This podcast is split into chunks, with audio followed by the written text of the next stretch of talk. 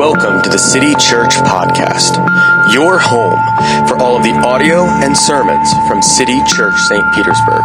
We meet every week at 10 a.m. at the Sundial AMC Movie Theater, 151 2nd Avenue North in beautiful downtown St. Petersburg, Florida. Well, this big idea is available to us. It is found in the resurrection of Jesus, but we rarely let the reality of the resurrection of Jesus seep into our daily lives. We think about the resurrection on Easter Sunday. That's when we do it. We have Easter lilies. We have resurrection service. We, that's, that's the time we think about the resurrection over there. But when's the last time that you thought in your daily life about the resurrection? When's the last time you considered what effect the resurrection has on your marriage? I doubt that you have asked that question. You know how I know that you probably haven't asked that question? Because I can't think of ever before, I don't know, this week asking the question, what does the resurrection have to do with my marriage? And if I haven't done it, I think it's a fair bet that most of us have. We haven't begun to think about the resurrection. How does the resurrection affect my office life? How does the resurrection affect my parenting? You see, we don't consider the way that the resurrection rearranges everything in our lives and becomes not only the one thing that changes our lives, but it becomes the thing that all other things are compared to. So here's what I want to do. I want to read our passage this morning from 1 Peter. I'm going to read the, about the last half of chapter 3. And I'd like you to stand up um, as I do that so we can hear God's word together. So City Church, if you would, please stand.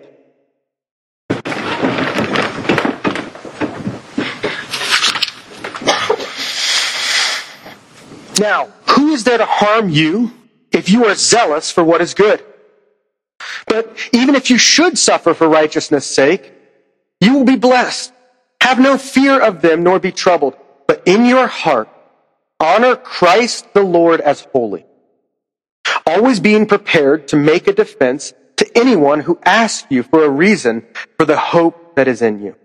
Yet do it with gentleness and respect having a good conscience, so that when you are slandered, those who revile your good behavior in Christ may be put to shame. For it is better to suffer for doing good, if that should be God's will, than for doing evil. For Christ also suffered once for sin, the righteous for the unrighteous, that he might bring us to God, being put to death in the flesh, but made alive in the spirit, in which he went and proclaimed to the spirits in prison, because they were uh, they formerly did not obey when God's patience waited in the days of Noah, while the ark was being prepared, in which a few, that is, eight persons, were brought safely through the water. Baptism, which corresponds to this now, saves you not as the removal of dirt from the body, but as an appeal to God for a good conscience. Through the resurrection of Jesus Christ, who has gone into heaven and is at the right hand of God with angels and authorities and powers having been subjected. City Church, this is the Word of God written nearly 2,000 years ago and intended for us this morning. You may be seated.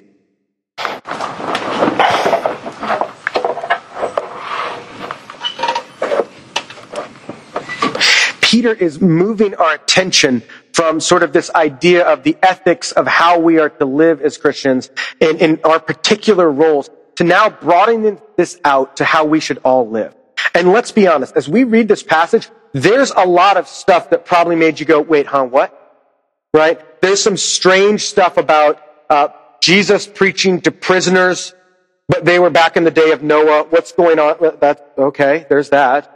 Right? And then, and then it says baptism, which now saves you. Well, Justin just said that that wasn't the case when he baptized Raina. What have we got going on there? Look, I'm here. I'm with you, right? I've been looking at this passage of the Bible all week. There's a lot of stuff in here. But one of the things that we talk about often is that we at City Church are committed to preaching consecutively through parts of the Bible. And so we come to passages like this that are strange. We come to passages like this that we've got to sort of wrap our brains around in some hard way. And what I want to do before I sort of get into the meat of our sermon is just sort of show you that there are two things that, that Peter is showing us. Two things that rise to the top. And the first one is this idea that we should set apart God as holy. It says it differently in a few different versions, but, but the way that it says it here in the ESV that we read is, but in your heart honor Christ the Lord as holy. This idea of setting him apart is this idea of making him the sole focus. It's connected to the idea of worship. And the reason for that, the reason that we are to set him apart as holy, he explains in the second half. He connects that to the resurrection of Jesus. The reason we are to set apart Christ as holy is because he is the one who has been raised from the dead and seated in heaven. But the thing about our lives is we rarely let these things happen. We don't typically make Jesus the center, and we don't think about the way that resurrection changes everything. And what I want to do is just, just for a few minutes here, walk through and talk about all the different things that Peter connects to the resurrection. Because he starts by connecting it to the way that we talk about Jesus to others. He says that we should always be ready to give a defense of the hope that is in us. Now, for some of us who are Christians, the reason we don't do this is because we functionally live without hope. Nobody's asking you about your hope because, you know, you don't have any. You know why you don't have any hope? It's because you're not thinking about and dwelling on the resurrection. Because when you begin to think about the fact that Jesus has overcome death, that Jesus has overcome sadness, dysfunction, pain, and heartache. That Jesus has undone all of the broken things in this world and is undoing them now. He started that in his resurrection. And we begin to think about the ways that God is pushing back that darkness, that he's pushing back that death and bringing life more and more into this world, what happens is we begin to have hope. We begin to have hope that this isn't it. That this life that I live isn't the only thing that there is. No, we begin to see that we can be filled with hope that this world is not the end of everything. And so if we have that sort of hope, we're going to stick out. Because we live in a cynical and oftentimes hopeless culture. But sometimes Christians, sometimes Christians aren't the best at telling people about Jesus. We can, we can think of a lot of illustrations. I can think uh, particularly of when we were at the, the Grand Prix party a few months ago uh, at Ms. D's house. And there were some folks uh, who were telling a lot of people who were walking around the race area um, about Jesus. And they were doing so with a megaphone in a list of sins that sometimes included yoga pants. And they were very quick to point out everybody's sinfulness. Paul says no. If we believe that the resurrection is really a thing, if we believe that Jesus has come back from the dead, that changes the way, the, the way that we tell others about Jesus. Because all of a sudden we do it with respect. We do it with humility and kindness. Because it's not that I have it all together and I'm going to fix you. It's that I'm a beggar who found a bread place. And I love bread. And so all of a sudden, this is about me being able to say, hey, I have found hope. There is something more in my heart that I didn't have before that I have now. And it was born in the moment of the resurrection of Jesus. Because the resurrection changes the way that we do that. The resurrection is what really matters. Because the resurrection doesn't just change the way we tell others about Jesus, it also teaches us about how to suffer for doing good which is like a, a double hurdle, right? That's, we don't like to suffer, right? We, we arrange, most of us arrange our lives to avoid as much suffering as possible, right? Is this going to be, is this going to be hard? Ah, let me find a, let me find a way to cope in advance with the hardness of what this thing is going to be. Right? Ah, I'm going to have to have a hard conversation. Maybe I should have a, a strong beverage before I have that strong, that, that conversation so that maybe it's a little, whatever I can do to minimize the suffering of my normal day to day life. But Peter isn't just talking about the normal day to day suffering that we have. Peter's talking about another level. Peter's talking about suffering for doing good. Suffering for doing the right thing. If and when any one of us has ever experienced this, it is absolutely the last thing we would think to think that, ah, yes, this is Jesus blessing me. I'm doing the right thing. I'm doing well. I'm being a Christian at work. And now I'm suffering for it. Yeah. Blessings upon blessings, Jesus. Look at that. No. When we suffer, we get frustrated. When we suffer for doing good, we take it to another level of anger and frustration. Often that anger and frustration is pointed at God. And so Peter is telling us something completely different. He is telling us that because of the resurrection, suffering has redemption in view. That our suffering is not wasted. Our suffering is not pointless. Even in the case of suffering for doing the right thing, Peter even points out the way that that changes other. Because anytime you see real self-sacrifice, it changes you. How many movies, how many, how many war movies are filled with the trope of the guy that gives his life for everyone else in his unit? There's a really good illustration of this in a very popular movie that's playing in theaters just like this. But I can't say that because you will yell at me for the spoiler. But we see in so many ways and in so many places that, that suffering in the face of evil, that self-sacrifice changes others. And what happens is, the way that we get changed by this is that the resurrection changes the object of our reverence. See, if I revere your opinion of me as the greatest thing, guess what's going to drive me? That. If I revere success as the greatest thing, guess what's going to drive me? If I revere family stability as the greatest thing, and so on and so forth when we begin to see that the resurrection is the thing most worthy of worship, that the, the resurrected Lord Jesus is the thing that is to be the most highly revered, it changes us. It makes us fearless. Because what? If that is the most, the thing that I worship the most, guess what your opinion of me matters? It Doesn't. It doesn't because that's not what I'm chasing. That's not the object that I love.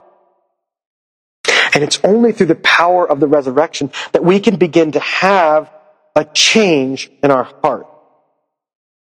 But the thing is, is that most of us don't want actual change in our lives. You see, we come to church and we want to hear a nice sermon. We want to hear a nice sermon about a nice Jesus who has nice things to say about being nice to other people. You know why we want to hear a nice sermon about a nice Jesus who has nice things to say about being nice to other people? Because that doesn't require a lot of us. I don't have to change that much. I can just kind of go, ah, yes, I, I'm going to be nicer. I'm going to not cut off people in traffic anymore. I'm going to, I'm just going to just be nice. But what Peter is calling us to is so much more than just be nice. And you see, some of us, some of us think that's what Christianity is about. And, and a lot of people think that Christianity is just a place to go be told how to be nicer. But a lot of us who are Christians live that way too. Because we don't really believe Christianity and the resurrection and the message of Jesus actually really changes us. We just sort of morally, uh, mentally assent to it. Yeah, yeah, I believe in the resurrection of Jesus, fine. But we don't do anything about it. In this passage, in a really oblique and odd way, Peter reminds us of the story of Noah. And I'm reminded of an old comedian who talked about the way that, that how crazy it would have been for, for Noah living in a landlocked area to start building a giant boat. Right? That was, that was not a sane look on Noah's part. And, and it says that all the time that Noah was building, he was preaching to all of the people around him. And for, for years and years and years, Noah was probably considered the craziest person on the planet, right? Because he's building a giant boat in the middle of a field, which, by the way, is not where boats go. Don't know if you know this. Some of you aren't from the coast, um, but boats don't go in fields. They go in water. Except there had to be a day where things started to change when all of a sudden, whether, whether, whether Noah was in sort of Mesopotamia or whether he was in Turkey, wherever he was, and all of a sudden some elephants started rolling up to Noah's house. Followed by the tigers. And all of a sudden some birds start roosting in that crazy dude boat. What happens then if you're the people watching Noah? You can very clearly see with your eyes that all of a sudden there's, huh, there's these giant gray, long trunked things walking onto Noah's boat. What did the people do? They just went, meh, I agree. There are things on his boat. Who cares? That is how most of us treat the resurrection. Huh. Jesus came out of a tomb. Neat. Nice. But it's so much deeper. It's so much more. And we miss out because we don't think that the resurrection and what Peter ties to the resurrection is our baptism. We don't think about those on a regular basis. He talks about the way that they, that they are part of our clean conscience. And what, what our clean conscience, what he's talking about there is our ability to self-critique. How many times do you and I take the time to critique ourselves? Well, let's not get into how infrequently that is. That's for another time. But we ignore that the hope that is created by the resurrection and symbolized in our baptism. It is so appropriate that it works out that this text happens on the morning where we got to see a baptism, where we got to remember our baptism. Because the resurrection creates a change in this world. The new world order was brought in at the resurrection and on a global scale. But baptism is a way that we see this on an individual scale. Baptism is the message of the resurrection for the world applied to a single heart. It is what reminds us of our hope. It is what drives us. And how many times do we think about the resurrection and how many times do we think about baptism? I don't think I've ever come to a fork in the road and said, I wonder what my baptism has to say about this situation would be. No, no, I come to a fork in the road and say, which of these two paths looks most comfy? Which of these two paths allows me to have more control? Which of these paths is the more secure road? Which of these paths is going to provide me with the most power? That's what we ask when we come to a fork in the road, because those things are functionally our gods. We are quicker to serve power, control, security, approval, comfort, things like that, than we are to serve the resurrected Jesus who has met us in our baptism. And so we are reminded again in this weird passage that Jesus changes everything. We, I just want to take just a second real quick to talk about that whole preaching to the prisoners and spirits. Um, I think the best take on this that I read all week was the take of the great reformer, Martin Luther. Martin Luther read this text and said, I am sure that this text teaches us something beautiful and wonderful about the redemption of Jesus. I just don't know what it is.